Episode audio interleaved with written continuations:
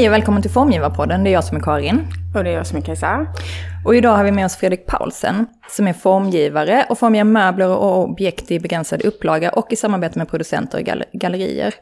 2020 formgav han designbaren på Stockholm Light and Furniture Fair och paviljongen för Nobel Prize Museum på Sergels torg. Tidigare i år lanserade Fredrik det egna möbelmärket Joy Objects. Välkommen till Formgivarpodden, Fredrik. Tack så mycket. Kul att få vara här i din studio.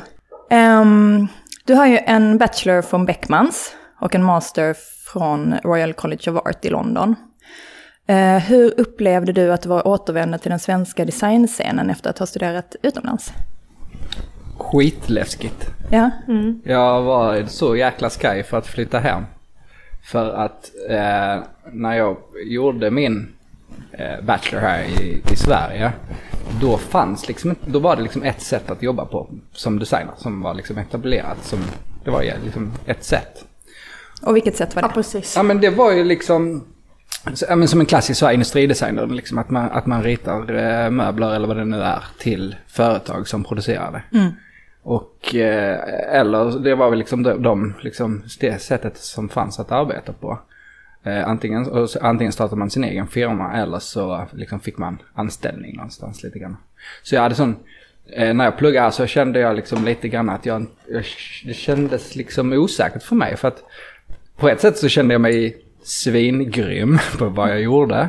Men samtidigt så kände jag mig också otroligt liksom otillräcklig, eller vad man ska säga. För att jag känner mig inte tillräckligt bra för att höra av mig till något arkitektfirma eller designbyrå och sådär och söka om jobb. Liksom. Jag tyckte inte att jag behärskade programmen tillräckligt bra. Eller sådär. Och sen så kunde jag heller inte riktigt se mig själv att knacka på dörren till en liksom, producent med mössan i handen. Och, liksom, jag hade liksom inte riktigt det i mig. Jag visste liksom inte riktigt vad jag skulle föreslå ens en gång. Så det var... Liksom, jag kände mig skitlost i designvärlden faktiskt. Och jag sökte till RCA då, kom in, flyttade till London och där, det var ju verkligen en Vilken tid var det här då? Men jag tog min kandidatexamen 2007 och kort därefter så drog jag ju till London, så började på RCA 2008. Ja. Och då var Ron Arad fortfarande professor för den linjen som jag gick där, Design Products. Och det var ju en chock, verkligen. Alltså, det första han sa när vi liksom började, det var att han inte ville ha några duktiga studenter. Mm. Ja. Och sen så sa han också att han skulle, I'm gonna make you unemployable. Så satt man där och var lite loss, man bara... Va? Men sen så verkligen som man bara också var jag hamnat liksom. Men han var så fast besluten man, men det är ni som ska anställa folk sen liksom. Ni ska lära er att köra på här liksom. Och han är ju en anarkist 100% ju. Liksom, han gör sin grej liksom kompromisslöst liksom. Nej men så det var verkligen en ögonöppnare och man blev ju presenterad för en mängd olika arbetsmöjligheter eller olika sätt att vara verksam på inom fältet. För att vi är ganska bortskämda i Sverige med olika företag som tillverkar möbler och sådär. Så att det finns en flora av företag att höra av sig till som designer kanske här annars. Om man nu är inne på det spåret. Men i London och i England kanske man inte har på samma sätt den liksom, möjligheten. Däremot så i London har ju en otrolig kulturutbud ju, och jäkligt mycket invånare som vill bli underhållna. Som designer så fanns ju otroligt många möjligheter att arbeta på som kanske inte nödvändigtvis var att man ritade saker till industrin och lämnade sig på det, utan att man kanske gjorde liksom workshops på museer. Eller, det fanns jättemånga olika sätt. Och någonting som var helt nytt då, det var ju gallerierna. Alltså Libby Sellers var ett galleri till exempel som var helt nytt. Ja. Och liksom, det fanns många nya liksom, gallerier. Det började poppa upp. Och det, helt plötsligt så var det också liksom, en möjlighet. Liksom en möjlig väg att gå. Och inte för att jag kände att det var den vägen som jag skulle gå där och då. Men det var bara en sån ögonöppnare att shit vad det finns mycket möjligheter liksom här. Så det var ju skitmäktigt. Och framförallt att det var så jäkla många människor liksom, som man träffade som hade helt olika sätt att jobba på som man aldrig hade sett innan eller liksom hört talas om. Det var verkligen inspirerande. Och skitmånga olika liksom, tutors och professorer och sådär. Som man verkligen såg upp till och som var otroligt inspirerande. Och som liksom arbetade på ett sätt som man själv var liksom, nyfiken på. Så att det var ju svinmäktigt, alltså otroligt givande. Och det, sen då att lämna det och flytta tillbaka till det som man visste var innan, det var ju jätteläskigt. Mm. Alltså verkligen bara tillbaka till den här osäkerheten. Mm. Vad ska jag göra hemma? Och nu helt plötsligt har jag liksom bott här i 3 år liksom, och skapat mina kontakter här och liksom, alla mina professionella kontakter i princip fanns ju där då. Så det var jätteläskigt. Så jag kom hit och var bara så här vakuum. Lite grann. Mm. Men alltså jag hade liksom en liten period när jag inte riktigt visste vad jag skulle göra. Skaffade liksom dayjobs här och sådär. Och sen fick jag faktiskt tag på den här ateljén som vi sitter i nu. Mm. En stor lokal, liksom industrilokal med liksom högt i tak och ömtåligt här liksom. Och stora fönster och sådär. Och det var verkligen en sån trigger att sätta igång och bara göra. Mm. För då var det liksom tomt här och var det liksom, ja, byggde liksom. Jag älskar att bygga och göra saker liksom fysiskt och praktiskt. Så började jag skapa saker hit som jag behövde. Mm. Och tänkte att så här, men den här stora lokalen, den här måste jag liksom aktivera på något sätt. Jag kan inte ha den här själv liksom. Jag vill ha liksom screenings och visa film här, jag vill ha utställningar, gruppshower och sådär. Så det visste jag direkt att jag vill liksom på något sätt sätta igång liksom någon aktivitet. Skapa liksom. Ett sammanhang själv. Skapa ett sammanhang 100%. För att jag saknade ju det liksom. Det var ju liksom, om ingen annan gör det så får jag göra det själv. Liksom, verkligen den stämningen. Ja. Mm. Men hur ser din kreativa process ut, Fredrik? Jag tänkte lite på det. Och, det är nog bara så här non-stop görande. Alltså min kreativa process handlar om skapandet. Och en idé som man har. Så jag gör och bygger och tillverkar saker hela tiden. För det är det jag älskar att göra. Så det är liksom ett konstant görande, liksom ett konstnärskap kanske som jag liksom försöker odla fram då. Och utifrån det liksom flödet av saker eller grejer eller vad det är, liksom händelser som sker, försöker liksom gå tillbaks till ibland och utvärdera liksom, och ta det vidare kanske då. Jag tänker lite, ser det görandet ut likadant som jag tänker exempelvis när du var utställningsdesigner eller utställningsarkitekt för Gustav Gustavsberg? Ja, exakt. Mm. För där måste man ju förhålla sig till en curator. Ja. Ser det annorlunda ut de kreativa processerna? Nej, faktiskt inte. Processen i sig där i de olika liksom, uppdragen, den skiljer sig egentligen inte åt. Och jag tror att jag har varit så pass nischad från dag 1 kanske. Så att jag har liksom aldrig riktigt dragit till mig folk som egentligen vill ha någonting annat. Utan de få som har liksom, bett mig göra uppdrag, de har ju velat ha precis det som jag gör. Och det är en ganska bra liksom, startpunkt liksom, när man ska göra ett projekt sådär. För då behöver man liksom inte lova någonting som den egentligen inte kanske vill och sen så ja, men det är upplagt för besvikelse då kanske lite grann. Men skissar du direkt i materialen då? Alltså eftersom du säger att det är ja, det kan jag göra. Alltså, precis. Det gör jag ju verkligen. Och jag har ju liksom bakgrund inom möbelsnickeri och liksom förberedande. Vi gick på folkhögskola och pluggade möbelsnickeri i 3 år så att det ligger ganska nära till hands för mig liksom en förståelse kring liksom materialitet och konstruktion och hållbarhet och sådär. Så jag skapar mig nog en ganska bra bild, klar bild i huvudet av hur jag vill att saker ska vara och sen så gör jag ju det och då skissar jag i materialet. Men ofta också så alltid parallellt så skissar jag ju med en ganska liksom tjock tuschpenna också. Mm. Stora penseldrag. Ja men verkligen så. Så man har någonting liksom, att utgå ifrån liksom. Men det är egentligen bara minnesbilder som jag skissar, som jag liksom antecknar kan man säga. Det är väl ungefär så som mitt skissande fungerar. Mm. Vad skulle du säga är kärnan i din designfilosofi? Ja men det är nog faktiskt att ha kul. Ja. Och att göra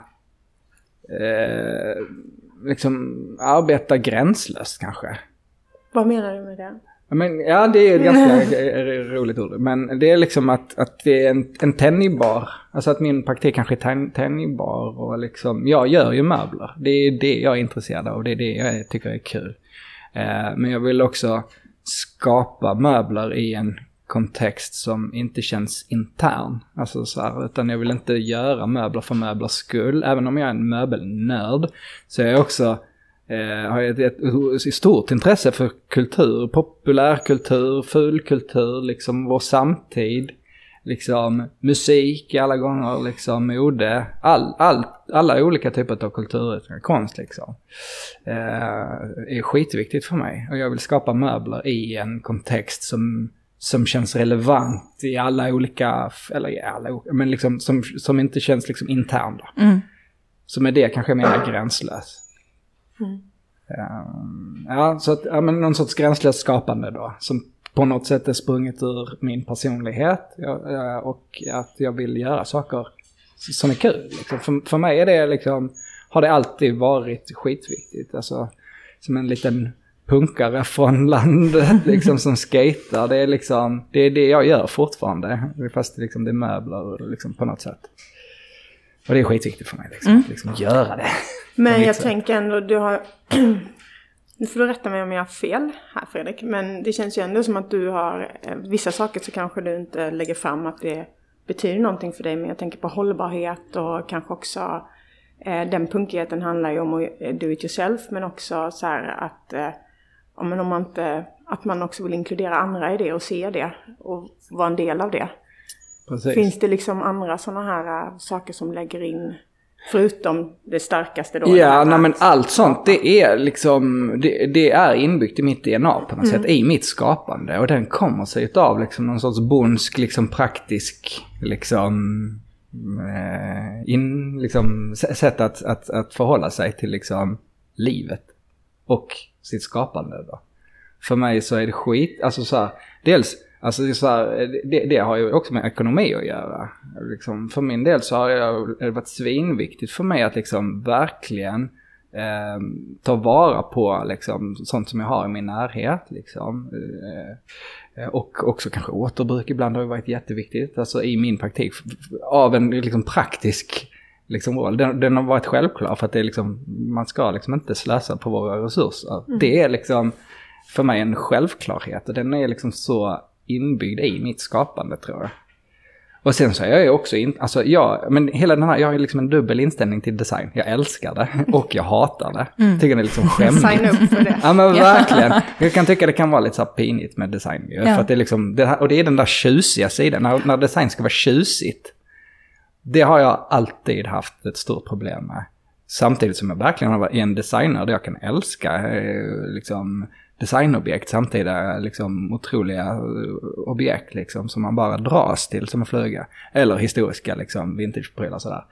Alltså jag gillar att använda material som alla har tillgång till och känner igen och vet vad det är liksom, och som har liksom det där inbyggda liksom praktiskt, alltså så här, sånt som man får tag på i bygganden, det är väl lite det som är mitt material då. Ofta som man kanske skissar med, men också kanske i slutändan använder. Spännande när material får liksom hoppa runt i hierarkier och sådär.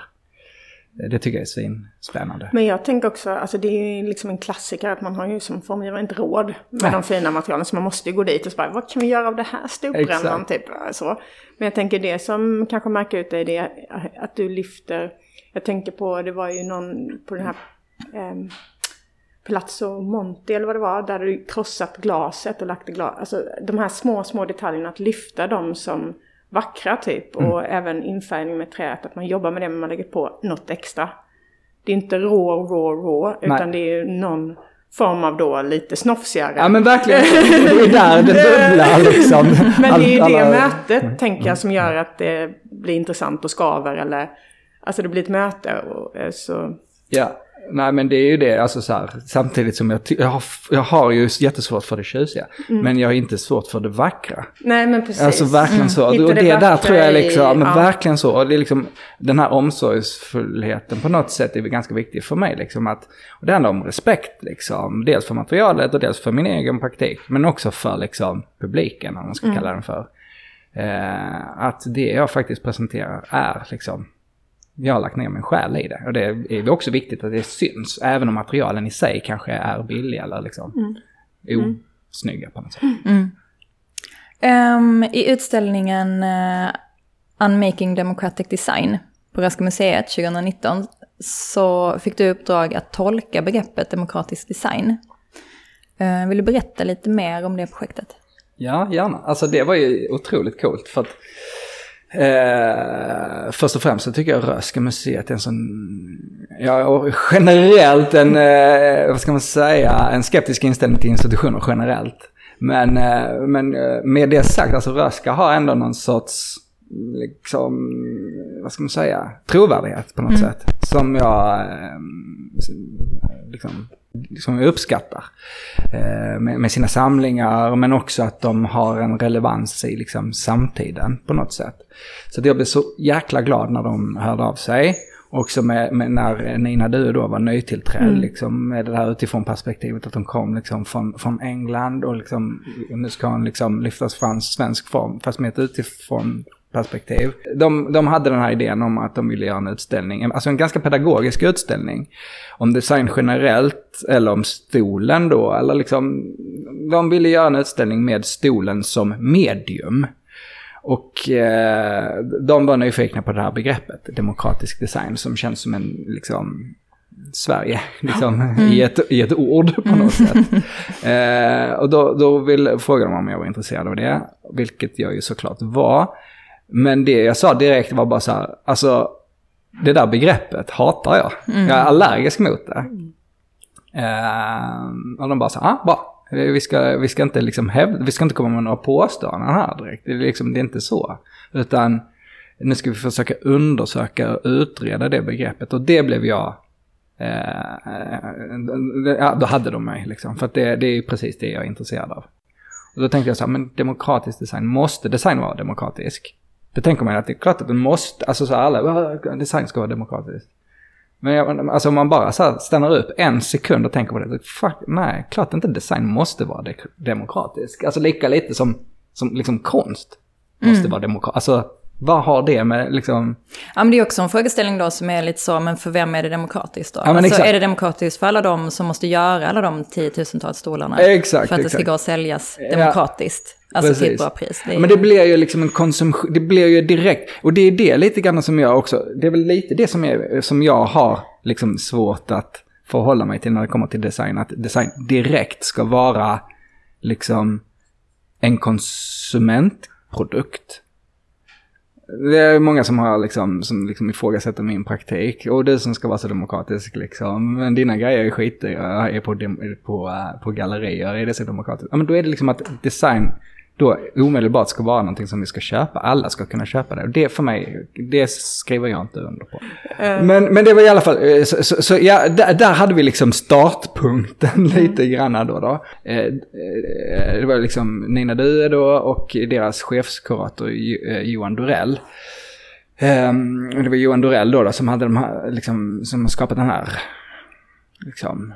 utställningsidén med att, liksom, att använda sig av stolen och genom den då prata om de olika vad ska man säga, beståndsdelarna då, inom design i tillverkning. Och då hade han identifierat material, tillverkning, hantverk, ergonomi, det var säkert några andra liksom, punkter som han hade liksom, som han gärna ville liksom ta upp i utställningen genom mina möbler. Ja, historia också var en sån designhistoria liksom, designkanon liksom, ville de också prata om i den här utställningen. Och liksom när jag kom till Röhsska museet så var jag, liksom, de har ju en stol, alltså en otrolig stolsamling. De har ju en sån här, de som någonsin har varit på Röhsska museet, de känner ju alltid, kommer alltid ihåg den här stora stolväggen. Där det är liksom 3 stolar i rad på höjden längs en hel lång vägg. Och då är det liksom stolar kanske från barocken fram till nutid. Bakom glas liksom. Då får man så här, den här tidslinjen av designhistoria. Och den tycker jag är så himla pedagogisk och så himla fin. Liksom. Det är så mäktigt att bara gå igenom historien på det viset. Så det var ju någonting som jag verkligen ville ta fasta på. Så att jag utgick ifrån den deras installation. Och sen så gjorde jag en spegling av den längs den här 30 meter långa salen som jag fick tillgång till att jobba med då. Så då formgav jag liksom ett stort hyllsystem då som bara sträckte sig längs en vägg. Som en liksom minimalistisk installation på något sätt. För den var tom. Men min idé var att den skulle fyllas på samma sätt. Att vi skulle bygga upp en samtida stolsamling i realtid tillsammans med liksom publiken då, besökarna. Fin idé med det där med speglingen. Ja. Väldigt fin. Mm. Tack. Ja, men jag tyckte det kändes rätt bra faktiskt. Mm. Och då var ett annat verk då som vi presenterade i den här utställningen en mini-replik av den här ateljén som vi kallade Boden. Där fanns tillgång till alltså material och verktyg. Och sen så hade också Röhsska museet anställd tekniker som liksom hjälpte, guidade besökarna. Så besökarna fick då liksom ta en aktiv roll i utställningen. Och det tycker jag också är intressant det här. Man tänker på de här begreppen att liksom åskådare eller deltagare och sådär. Att man bara helt gränslöst, bara helt plötsligt om man vill kan bli del av en utställning. Mm. Och det är väl sådana saker som är generellt jätteviktiga i min praktik.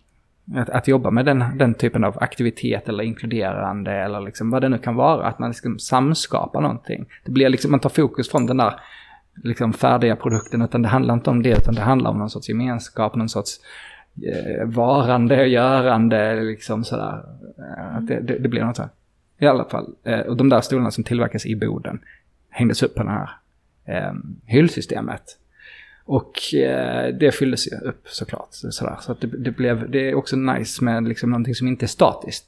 Sådär, så att man kan liksom återkomma till en utställning och sen har det hänt grejer och sådär. Det tycker jag själv är kul. Mm. Och, liksom, och den här boden blir ju liksom stökig och det blir dammigt där inne och liksom, det händer grejer liksom. Och det för mig tycker jag är så här svinviktigt. En aktivitet. Mm. Mm. Det är ju som att utställningen i sig var ju demokratisk. Alltså det var ju en demokratisk utställning som svar på frågan istället. Ja, men lite så. Mm. Som bjöd in. Ja, men verkligen så. Och det tycker jag är ganska spännande. Hur man liksom på något sätt tittar på design i ett liksom bredare perspektiv. Mm. För det är så lätt att man bara springer där och tittar på sina tår liksom, och snubblar. Liksom, och när man jagar den där liksom, färdiga liksom, projektet. Istället för att liksom på något sätt ha något lite mer fågelperspektiv och tänka på design liksom i ett större perspektiv. Mm. Det är generellt skitviktigt för mig, för att jag har inte brådis. Jag tänker jobba tills jag dör av ålder när jag är liksom 200 bast liksom. Och jag ska skapa och göra möbler så länge jag lever liksom. Så att, om man tänker på det perspektivet så tycker jag att det är liksom, det här skapandet får bara fortgå liksom så. Mm. Man får bli en sån Mick Jagger som aldrig slutar. Exakt! Och knuffar av en från scenen. Det är dags för dig, nu får du lämna plats för någon annan. Ja, oh, gud. Så stoppa mig.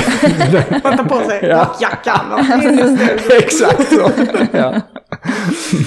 Skateboarden för dig då. Oj. Ja. Men mellan 2012 och 2017 så genomförde du tillsammans med Simon Klinell och Kristoffer Sandin Örnsbergsauktionen för att ni saknade en plattform för unika studieproducerade designobjekt och konsthantverk. Varför tror du att det är så svårt att hitta den typen av plattformar i Sverige? Nej, men jag tror, om man ska vara riktigt krass, jag tror att folk är för bekväma och bortskämda och förväntar sig liksom att få alla förutsättningar serverade. Mm. Ja, verkligen så ju. Man sitter där med armarna i kors och surar över att det inte finns några gallerier i sin hemstad, eller det inte finns några, vad det nu kan vara. Det är ju en sån klassiker. Vi har ingen replokal liksom. Nej, just det. Men fan, jag har aldrig haft någon jävla replokal. Jag har aldrig haft någonting sånt. Liksom, allting som jag behövt har jag liksom fått skapa själv. Så att det var bara en självklarhet. Det var 2012, det var liksom ett år eller 2 år efter jag kom hem från London där. Jag hade den här ateljén och bara så här, shit, vänta, liksom, någonting måste ju ske, vi måste göra någonting. Men saknar ju verkligen så här grupputställningar. Det tycker jag är det roligaste som finns ju. Mm. Alltså man samlas liksom kring någonting. Så det var jättekul att jag träffade Simon och Kristoffer och liksom, de var också taggade på den här idén liksom, så vi körde. Så vi liksom tömde dömde den här ateljén liksom. Ja, det var här. Det var här inne, här där vi sitter nu var första. Vad roligt. Ja, verkligen. Och där, vi hade ju verkligen underskattat liksom suget. Mm. Folk hade väl bara då, nu fick de det serverat. Verkligen. Ja. Alltså, chocken. Verkligen. Jag tänkte så här, ja men vi tömmer lokalen så ställer vi in möblerna här eller grejerna här. Och så får folk komma och kolla och sen så liksom när det är auktionsdags då skjuter vi undan dem längs väggarna och sen så har vi auktion här inne. Men jävlar vad det kom folk. Vi fick ju panik där dagen innan liksom, och insåg hur många som faktiskt liksom hade tackat ja och sådär. Mm. Så det var ju kaos. Alltså det var ju otroligt mäktig upplevelse liksom att fylla hela den här byggnaden typ med folk. Det blev ju som ett liksom en svartklubb i inte vet jag, New York på 70-talet. Alltså det var ju otroligt mycket folk. Och vi hade liksom DJs här och liksom vers och nej det var ju skitkul verkligen. Mm. Så det var ju någonting som blev verkligen liksom essensen av vad jag vill göra liksom, med design liksom. Ja men det är design men det är egentligen bara en farkost eller en macka för det där göttiga liksom. Det är det här man vill. Det är det här som är syftet egentligen. Att liksom samlas och bara ha kul egentligen. Mm. Sådär. Så det är, men, och skapa koncepten för det. Det är ju också design. 100% för det var ju verkligen så. Vi hade aldrig gjort en auktion eller, liksom så, eller ens en gång en utställning. Så, men det var liksom så för oss att liksom vi bröt ju ner hela den här liksom, idén med liksom, auktion till liksom, vad vi kunde göra. Så det var så himla viktigt för oss att så här, få med podierna, liksom, bygga dem, hitta på en ny sätt att färga in dem så att de såg ut som någonting som man aldrig hade sett förut. Liksom. Alltså att man var det som vi annars gör i våra liksom, respektive praktiker. Det var lite det vi fick liksom, det var lite det som blev våra små krokar liksom. Ta oss igenom det första gången liksom. Mm. Så det var liksom svinviktigt. Det var liksom kurera det hela, skapa sammanhanget, liksom sätta den här utställningsdesignen då, för den skilde ju sig varje år liksom. Vi nöjde oss inte med de här poolerna liksom, så utan varje år ville vi göra nya. Så gjorde vi också en ny hemsida, en ny liksom katalog, tryckkatalog, fotade det liksom. Varje år så fotades det på ett nytt manér liksom, som var liksom på något sätt nyskapande liksom. Så att vi jobbade ju tillsammans med en fotograf som vi liksom älskar och en liksom grafiska formgivare som vi också liksom avgudar, som liksom vi hade ett otroligt bra samarbete, så att det var liksom en sån otrolig liksom formfest. Så nej, viktigt projekt liksom. För mig och liksom för många andra också. Så, ja, men det blir ju det när man skapar, och så jobbar ju oftast, eller inte alla, men om man kommer på Malmö måste man jobba med att designa sina egna scener också. Och då blir det ju en plattform för andra. Så då uppskattar ju folk det otroligt mycket. För att det finns ju oftast för få plattformar för olika strömningar inom design. Liksom. Exakt så. Det, liksom, vi hade ju saknat det. Det var liksom skitmånga andra som hade saknat det. Liksom, så helt plötsligt. För det var liksom, för oss var det liksom svårt att visa saker egentligen som var så här, vad ska man säga, indie. Liksom, egeninitierade. Sådär. Så att, och det är skitmånga som arbetar på det sättet. Och framförallt nu också. För nu helt plötsligt har vi liksom genom att konsekvent göra den liksom, i några år då, i rad. Liksom hävdat att det här är också ett sätt liksom, man kan som jobba på som designer. Liksom. Helt plötsligt blir det ju en sanning och helt plötsligt så arbetar ganska många på det viset. Liksom. Och man ser det mer och mer liksom, och det är ju så jävla bra. Mm. Men tidigare år så lanserade du ju ditt egna möbelmärke.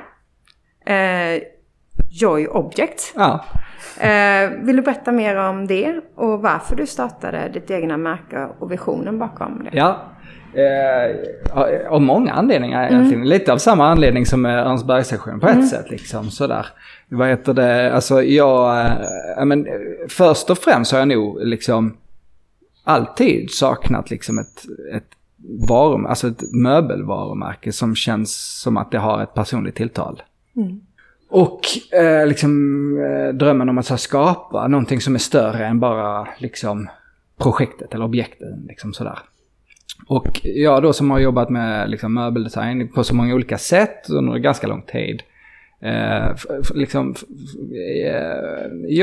Men tillbaka till demokratisk design då. Alltså så här, det grejerna jag gör, det är liksom specialbeställningar ofta till liksom projekt ju. Där det är en satt budget och sådär. Eller så är det ofta via utställningar och min gallerist liksom. Det är lite så min design kommer ut i världen lite grann. Det är liksom, i bästa fall så har alla tillgång till min design i form av barer som man kan besöka eller liksom paviljonger eller vad det nu kan vara. Men annars så är det ju genom utställningar, och om man då vill äga dem, då får man ju verkligen hosta upp stålar som kanske inte alla har liksom möjlighet till.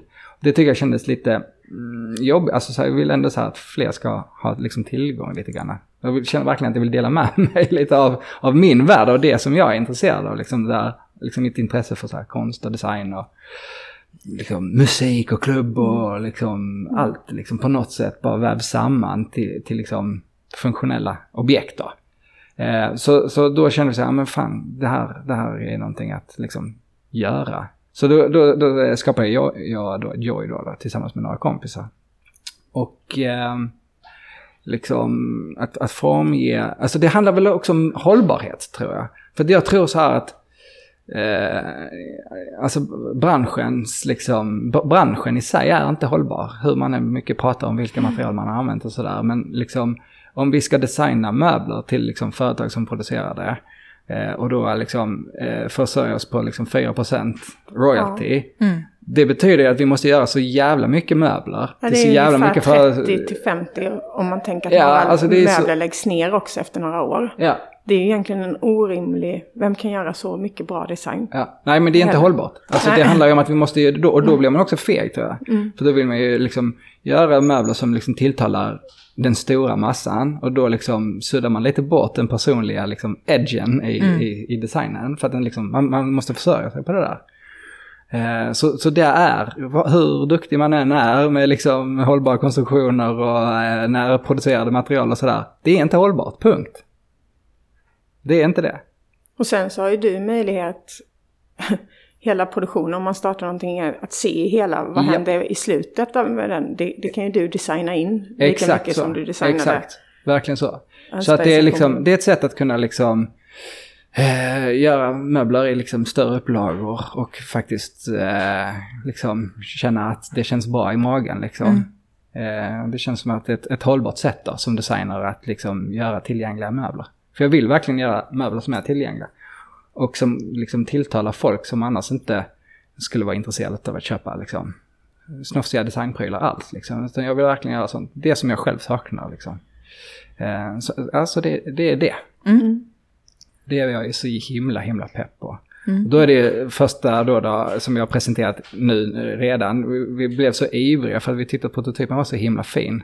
Så den gjorde vi 20 exemplar då och visade på ett galleri när det var så här Design Week. Men sen den riktiga lanseringen, alltså vi är inte helt klara än, men sen så ska vi då lansera på riktigt i slutet av april, hoppas vi på då. Och då är liksom, sitter då logistiken och infrastrukturen kring det hela. Och vi producerar ju allt i Sverige.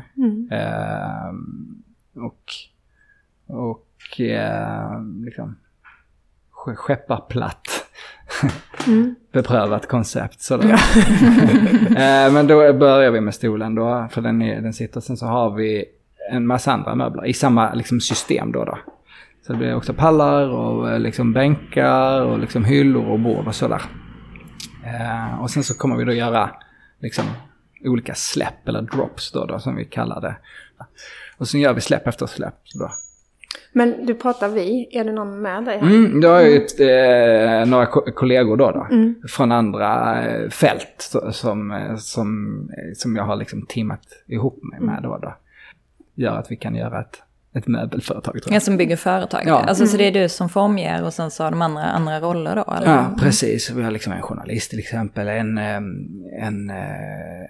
är då grafisk formgivare, och sen så en som är bättre på det här med liksom skapa företag liksom, driva det. Smart. Men har du något drömprojekt, eller det kanske är Joy Objects? Ja, men det är det ju. Mm. Alltså verkligen. Det är det ju. Det är verkligen mitt drömprojekt. Mm. Men sen så drömmer jag mig alltid om massa andra grejer liksom jämt. Mm. Så att jag har massa drömprojekt sådär. Mm. Alltså ett annat drömprojekt som jag liksom, men de finns ju på olika nivåer, de där drömprojekten. Men det är viktigt att ha det. Så ett jättestort drömprojekt för mig är liksom så, jag skulle vilja ha en liten bar eller en litet café sådär. Mm. Typ något sånt där jag liksom designar allting och liksom står där och brer mackor. Mm. Det skulle vara skitdrömmigt ju. Mm. Så det är också ett drömprojekt på ett sätt. Och sen så, efter så 120 mackor. Ja, men lite som att man skapar det där rummet och det där stället liksom. Och liksom så. Så det drömmer jag om. Och sen så, men liksom paviljonger älskar jag att göra. Jag har gjort några nu.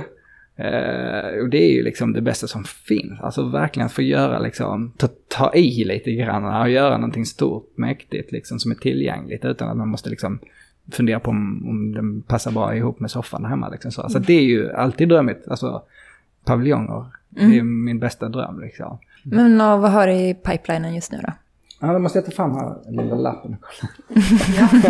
Här och nu, verkligen så. Nej, men det är det ju Joy som jag nämnde ju, liksom att liksom på något sätt lansera det och jobba vidare där och ha fler liksom produkter där i liksom tillgängliga.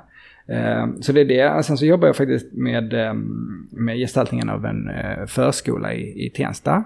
Ett offentligt konstverk kan man kalla det till. Fast okej, du ska inte designa allt. Inte hela förskolan, utan det är liksom en interaktiv skulptur där då. Ja, vad kul. Utomhus eller inomhus? Nej, den är faktiskt inomhus. Ja, den är lite pausad för tillfället. PGA omständigheter, alla liksom tillverkningsmaterial och arbetskraft har blivit liksom dyrare och sådär. Så att just nu, lite paus på det.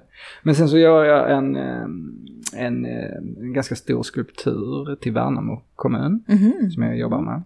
Offentlig utsmyckning. Offentlig, ja. Mm. Precis, exakt. Sen håller jag faktiskt på med en glasservis åt ett företag som vi har jobbat med ett tag. Som jag är jättepeppad på. Och sen så jobbar jag mycket med det där ölmärket Omnipollo. Det är en process där.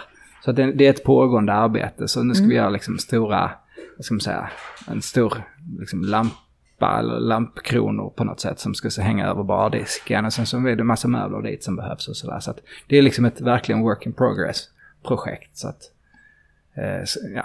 Det är liksom ständigt pågående projekt. Så. Så, ja. Ja, men jättekul att vara här, Fredrik. Ja, så roligt att prata med dig.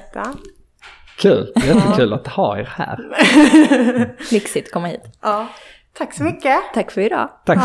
Hej då. Hej då.